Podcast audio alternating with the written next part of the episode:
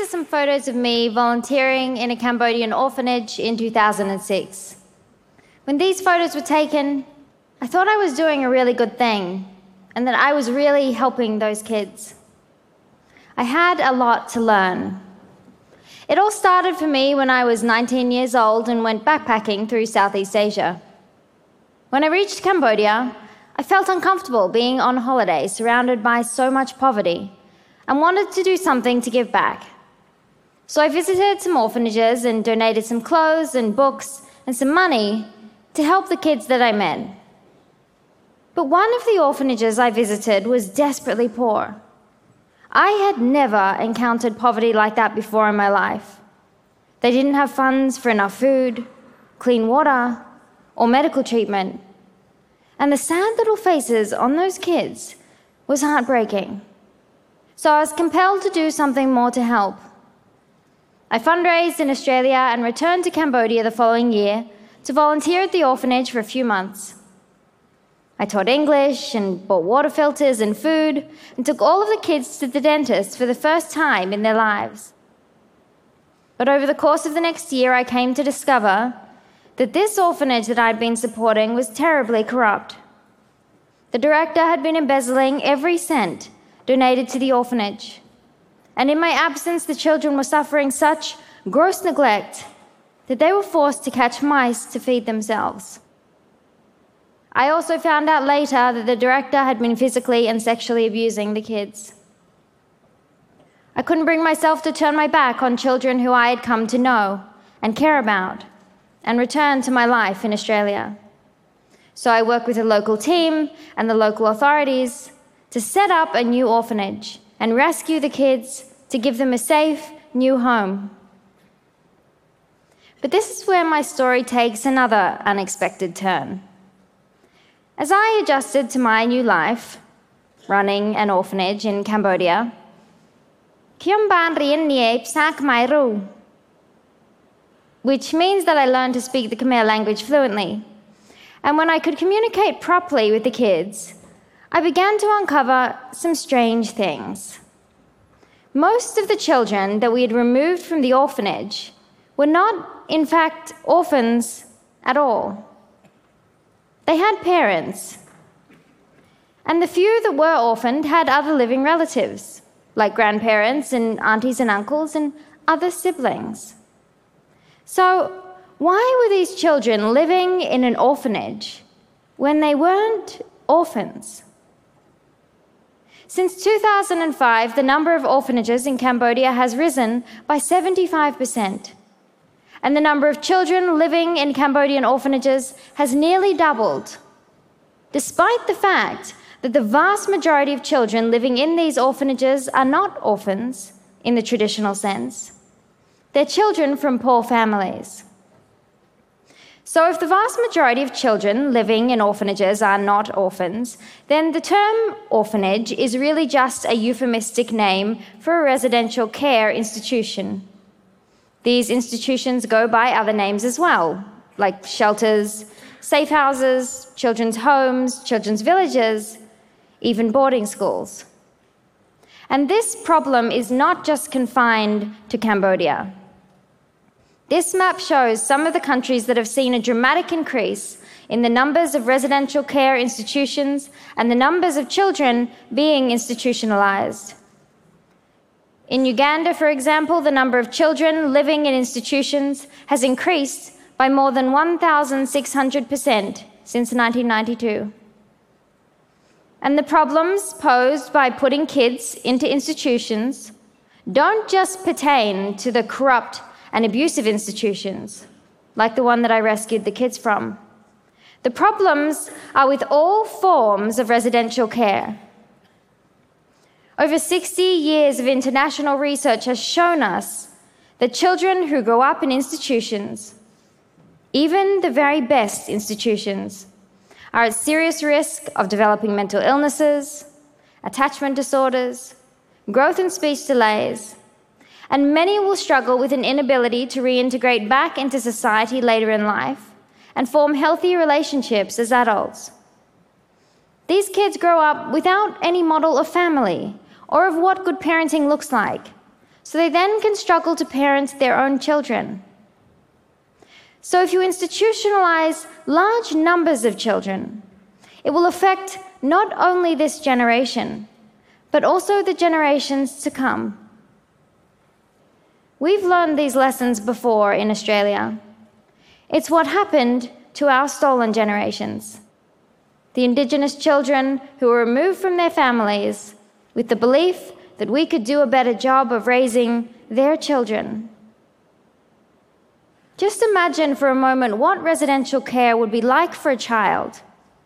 Firstly, you have a constant rotation of caregivers, with somebody new coming onto the shift every eight hours.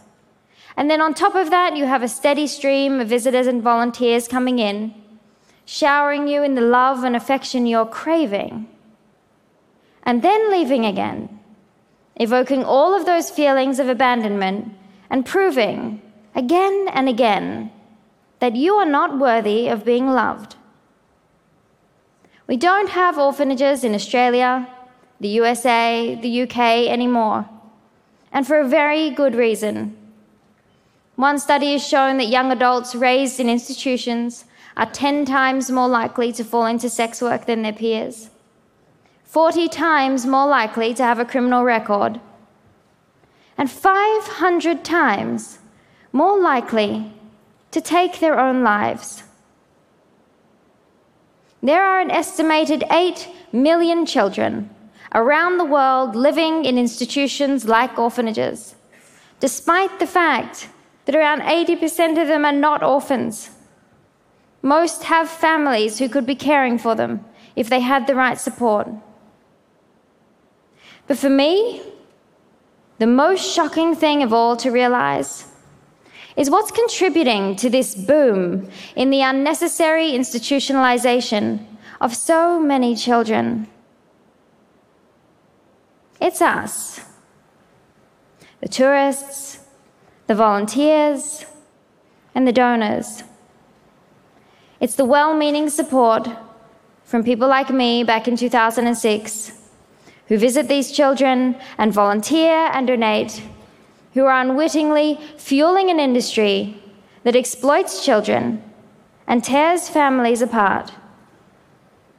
It's really no coincidence that these institutions are largely set up in areas where tourists can most easily be lured in to visit and volunteer in exchange for donations.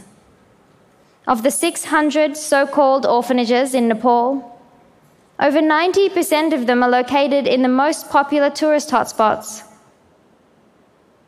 the cold hard truth is the more money that floods in in support of these institutions, the more institutions open, and the more children are removed from their families to fill their beds.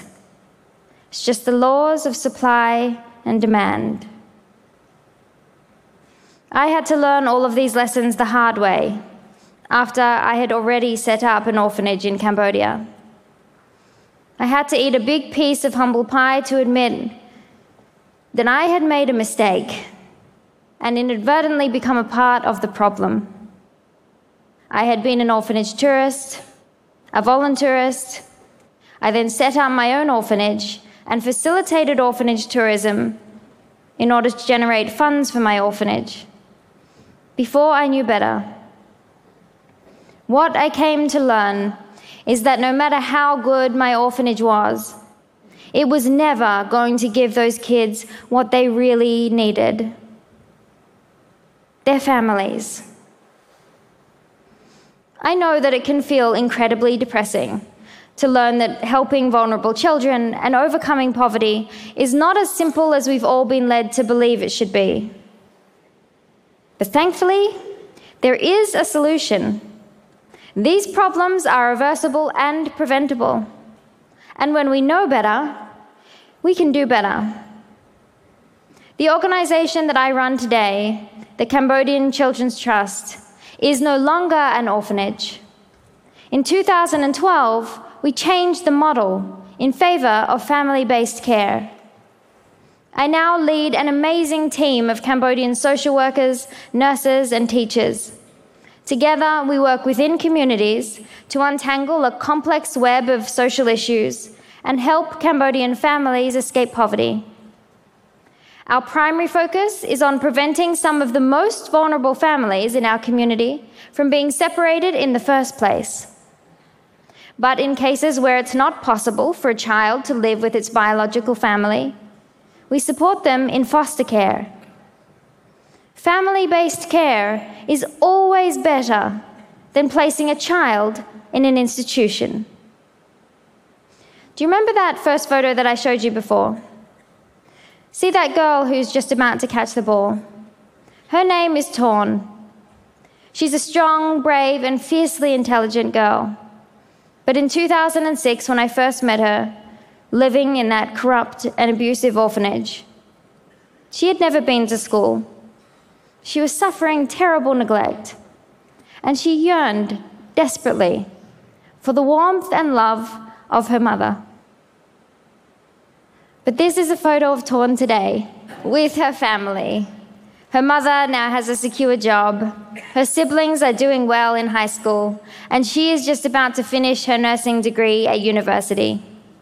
For Torn's family, yeah.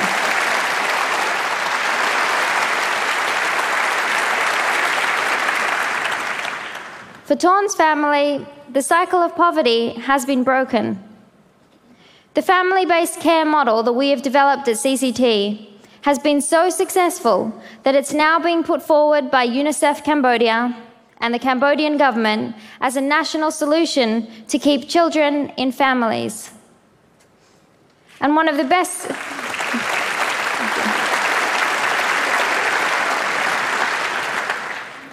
and one of the best ways that you can help to solve this problem is by giving these 8 million children a voice and become an advocate for family based care. If we work together to raise awareness, we can make sure the world knows that we need to put an end to the unnecessary institutionalization of vulnerable children. How do we achieve that? By redirecting our support and our donations away from orphanages and residential care institutions towards organizations that are committed to keeping children in families. I believe that we can make this happen in our lifetime. And as a result, we will see developing communities thrive and ensure that vulnerable children everywhere have what all children need and deserve a family. Thank you.